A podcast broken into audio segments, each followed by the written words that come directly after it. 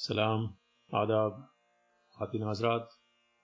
Novel Umrao जान अदा की ये सोलहवीं किस्त आपके पेश खिदमत है। उसवा साहब, जो कि एक कैरेक्टर हैं इस नावल में, वो उमराव जान अदा से कलाम कर रहे हैं और वो कहते हैं, बात यह है कि औरतें तीन तरह की होती एक, नेक बख्ते दूसरी, खराबें। तीसरी, बाजारियाँ। और दूसरे किस्म की औरतें भी दो तरह की होती हैं। एक तो वो जो चोरी छिपे ऐप करती हैं। दूसरी वो जो खुल्लम खुल्ला बदकारी पर उतारू हो जाते हैं। नेक वक्तों के साथ सिर्फ़ वही औरतें मिल सकती हैं जो बदनाम न हो गई हों। क्या तुम्हें इतनी समझ नहीं है कि वो बेचारियाँ तो तमाम उम्र चार दीवारियों में कैद रहती हैं? हज़ार किस्म की मुसीबतें उठाते हैं। अच्छे वक्त के तो सब साथी होते हैं। मगर बुरे वक्त में बेचारियाँ देती हैं। जिस जमाने में इनके शौहर जवान होते हैं, दौलत पास होती है तो अक्सर बाहर वालियाँ मज़े उड़ाते हैं। मगर मुफलसी या बुढ़ापे के जमाने में कोई पुरसान हाल नहीं होता। उन दिक्कतों में वही तरह तरह की तकलीफें उठाती हैं और बुरों की जान को सब्र करती हैं।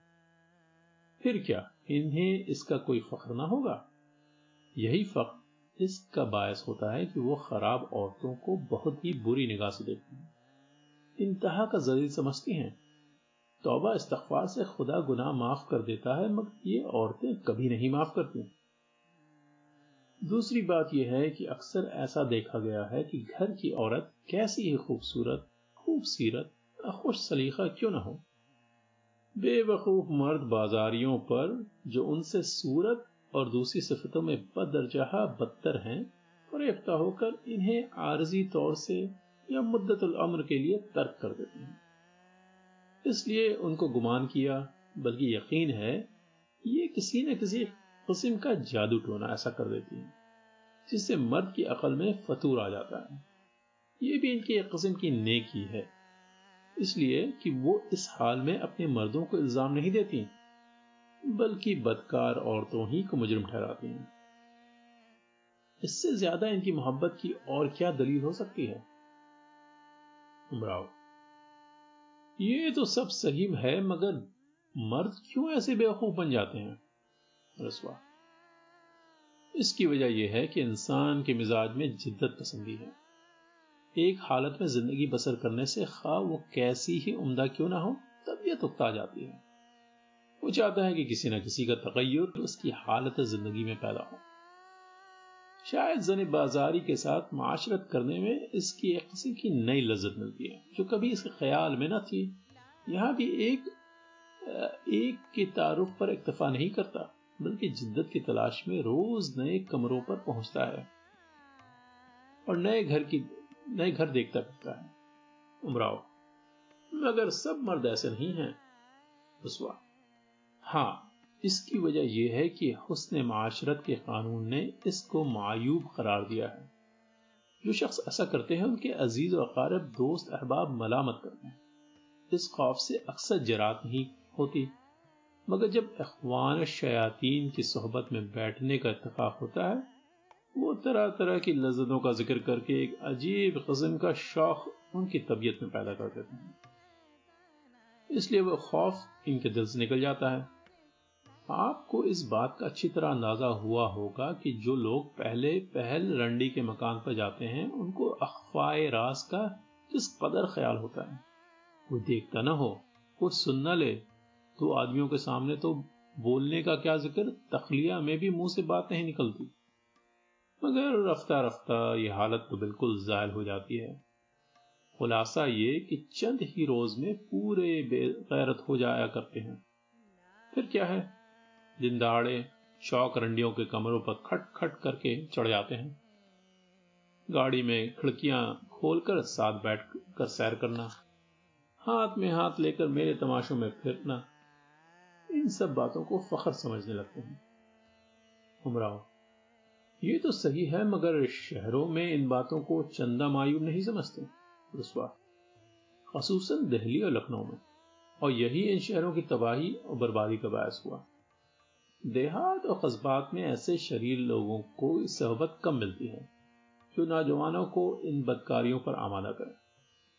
दूसरे वहाँ की रंडियों को इस कदर इकतदार हासिल नहीं है। इसलिए वो रऊसा और जमींदारों की मती फरमा होती हैं और बहुत डरती हैं, क्योंकि इनका आजूका, बल्कि ज़िंदगी इनके सब, इनके दस्त कुदरत में है। इसलिए इनकी औलाद से बहुत चोरी छुपे मिलती है। और शहरों में तो आज़ादी है। कौन किसका दबाव मानता है? इसका यह नतीजा है। उमराव मतलब देहाती जब बिगड़ते हैं तो हद से ज़्यादा बिगड़ जाते हैं। मसलन मियाँ राशिद अली का वाक्य आप सुन चुके हैं। इसका यह सबब है कि वो इन लज्जतों से बिल्कुल नाबलद होते हैं। जब इनको इसका चस्का पड़ता है तो वो इसकी हद से ज़्यादा कदर करते हैं। और अहले शहर कुछ ना कुछ आगाह होते हैं। और इसलिए इनको ज़्यादा शगफ और इनहमाक नहीं होता। रसुआ हाँ वो आपकी नवची का क्या हुआ? है, है भला सा नाम है उमराव आबादी। उस आबादी की सूरत तो अच्छी थी मैंने उस वक्त देखा था जब इसका सिन दस बारह बरस का था। जवानी में तो और निखर गई होगी। उमराव मिर्ज़ा साहब आपको खूब याद है? रसवा याद को क्या चाहिए? वाकई मैं बहुत कतावार औरत होगी। हम भी इस नज़र से देखते थे कि कभी तो जवान होगी। उमराव तो ये कहिए आप भी भी आबादी के उम्मीदवारों में थे? रसवा सुनो, उमराव जान, मेरी एक बात याद रखना। जहाँ कोई हसीन औरत नज़र पड़े, मुझे ज़रूर याद कर लेना। अगर मुमकिन हो तो उम्मीदवारों में नाम लिखवा देना। और जो मैं मर जाऊँ, खुदा न खास्ता तो मेरे नाम पर फातिहा दे देना। उमराव। और अगर कोई मर्द हसी नज़र आए, रसवा। अपना नाम उम्मीदवारों में और मेरा नाम उसकी बहन के उम्मीदवारों में लिखवा देना। बशर्ते कि शरअन ममनू ना हो। उमराव, क्या खूब। शरा को कहाँ दखल दिया है? रसवा, शरा का दखल कहाँ नहीं? खसूसन हमारी शरा जिसमें कोई फर्द गुजाश्त नहीं की गई। उमराव, सीधी सी एक बात क्यों नहीं कह देते? शरअन तो जानते हैं, पर अरफन दुरुस्त है। रसवा, ये और मौकों पर कहा जाता है। उमराव जान मेरी ज़िंदगी का एक असूल है। नेक बख्त औरतों को मैं अपनी माँ बहन के बराबर समझता हूँ। खा वो किस, किसी कौम व मिल्लत की क्यों ना हो।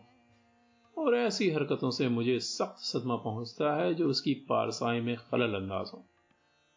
जो लोग इसके वरगलाने या बदकार बनाने की कोशिश करते हैं, मेरी राय में काबिल गोली मार देने के। हैं मगर फयाज औरतों के फैज से मुस्तफ़ होना मेरे नज़दीक कोई गुना नहीं।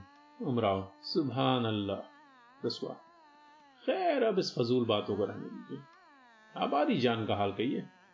उमराव, मिर्ज़ा साहब, अगर आप इसको जवानी के आलम में देखते तो ये शेर ज़रूर आपकी जबान पर होता। जवा होते ही वो तो और ही कुछ हो गए ए दिल। कहाँ की पागबाजी, हम भी अब नीयत बदलते हैं। जवान होके उसने वो सूरज शक्ल निकाली थी कि सौ पचास रंडियों में एक थी।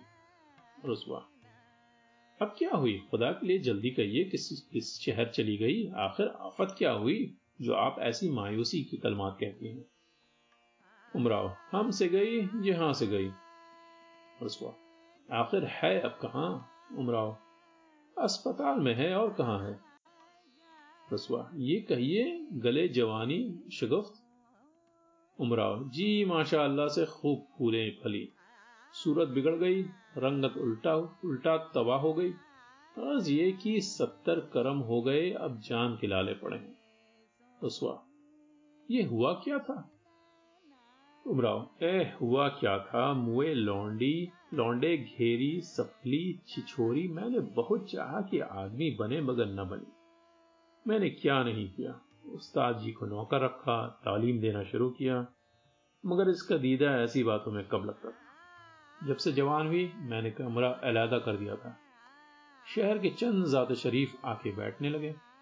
दिन रात गालम गलोज भीगा मुश्ती, जूतम जूता एक आफत बरपा रहती थी। नाक में दम हो गया। किसी पर बंद नहीं जो आया वारिद। मैंने मारा पीटा, समझाया, मगर वो कब सुनती थी? बचपने से ही इसकी निगाह बद थी।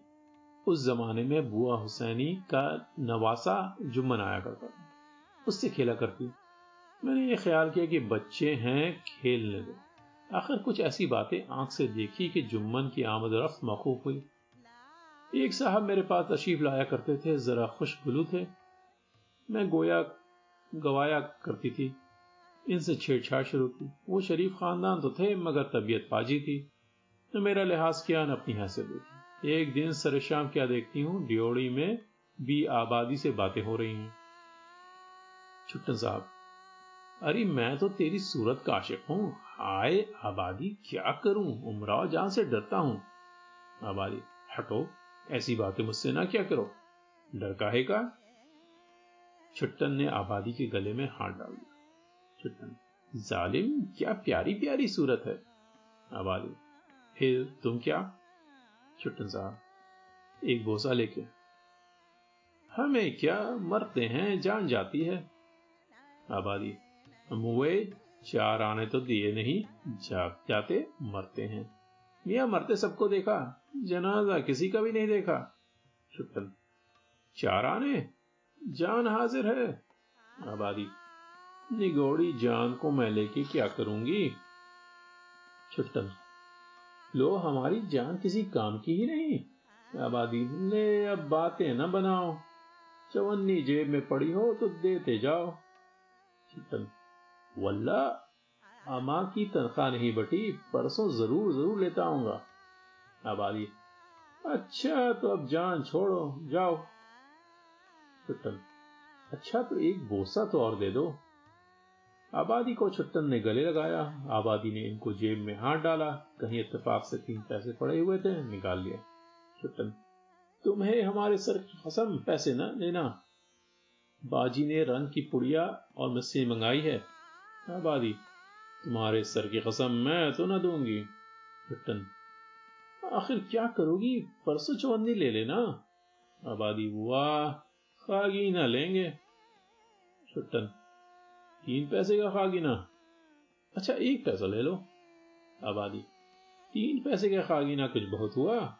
निगोड़ा बहुत दिन से जी चाहता है, बीवी लेने नहीं देती। कहती हैं, पेट में दर्द होगा। मैं तो एक दिन छिपा के एक आने का खागीना खा गई, कुछ भी नहीं हुआ। मैंने दिल में कहा, क्यों ना हो वो मुई काल की मारी, बिलानोश। हम तो जरा सा भी खा लें तो बदहजमी हो जाए। रसवा क्या इसे काल में लिया था? उमराव, जी हाँ एक रुपये को माल बेच गई थी। तीन दिन के फाके से थी। मैंने रोटी खिलाई और एक रुपया दिया। मिर्ज़ा साहब, मुझे बड़ा तरस मालूम हुआ। मैंने तो कहा था, मेरे पास रह, मगर न रही। रसवा कम वक्त कभी फिर भी आई थी? उमराव, जी, कई दफ़ा आई। लड़की को देख के बहुत खुश हुई। मुझको दुआएँ देती थी, साल में दो एक मरतबा आ जाया कर। उससे भी जो कुछ हो सकता था, सलूक करती थी। अब कई बरस से नहीं आई। खुदा जाने मर गई या जीती। रसुआ, जात क्या थी? उमराव पासन रसवा अच्छा तो वो किस्सा तो रह गया। छुट्टन ने चवानी दी या नहीं दी? उमराव, मेरी जाने वाला। छुट्टन के जाने के बाद मैंने मोई को खूब कुचला, पैसे छीन के चौक में छाल दिए। मेरे कमरे के बराबर एक और छोटा सा कमरा था, कोई दो रुपए महीना किराए का, उसमें एक रंडी आके रही, रहती थी। हुस्ना, अभी जवान थी, उसकी और आबादी की परगत खूब मिली।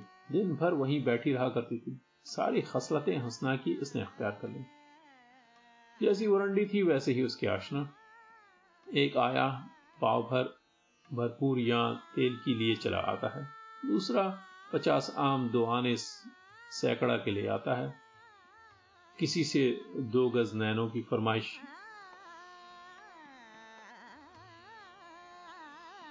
मेरे तमाशे में दो चार गुर्गे साफ़।